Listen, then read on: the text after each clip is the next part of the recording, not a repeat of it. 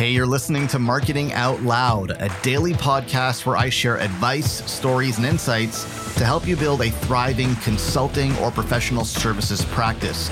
To subscribe to the show, head over to marketingoutloud.fm. How meditation can help boost your sales. The most valuable skill that you have as somebody selling things is your listening skills, your active listening skills there's a big difference. And take it from me as somebody who sells a lot, buys a lot, also listens to a lot of sales conversations with my clients. Take it from me as the very loud motorcycle drives by and you can no longer hear me.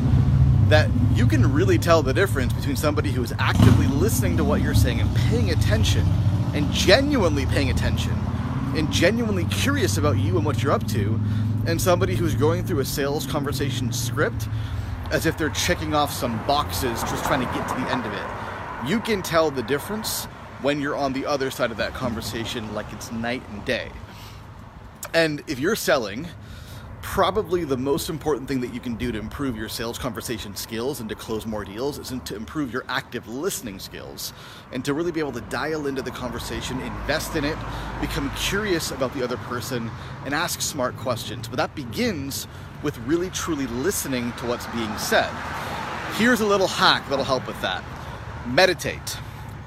Meditate. Why? Because meditation, if you've done it before, you'll know this. Meditation improves your ability to stay focused in the moment. So you're meditating, and you can follow one of the apps out there, Headspace, Calm, they're all very good.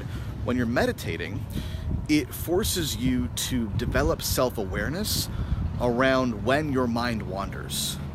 So when your mind veers off path and becomes distracted in a meditation, your job is to bring it back to the present moment. It's going to get distracted. You're going to veer off track. That's okay. It happens.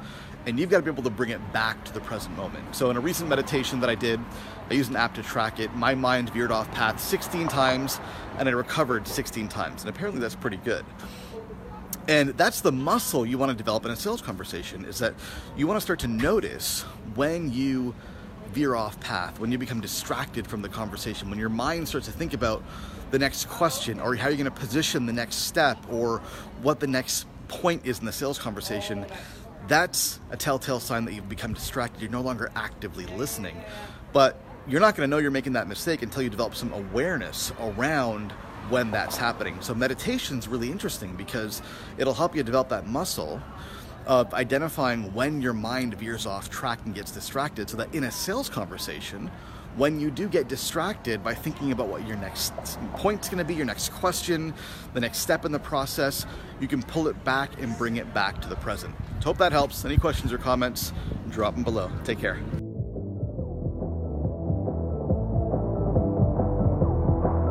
Hey, thanks for listening. Do me a favor, if you like what you hear, go on iTunes and leave us a rating and a review because it helps more people discover the show.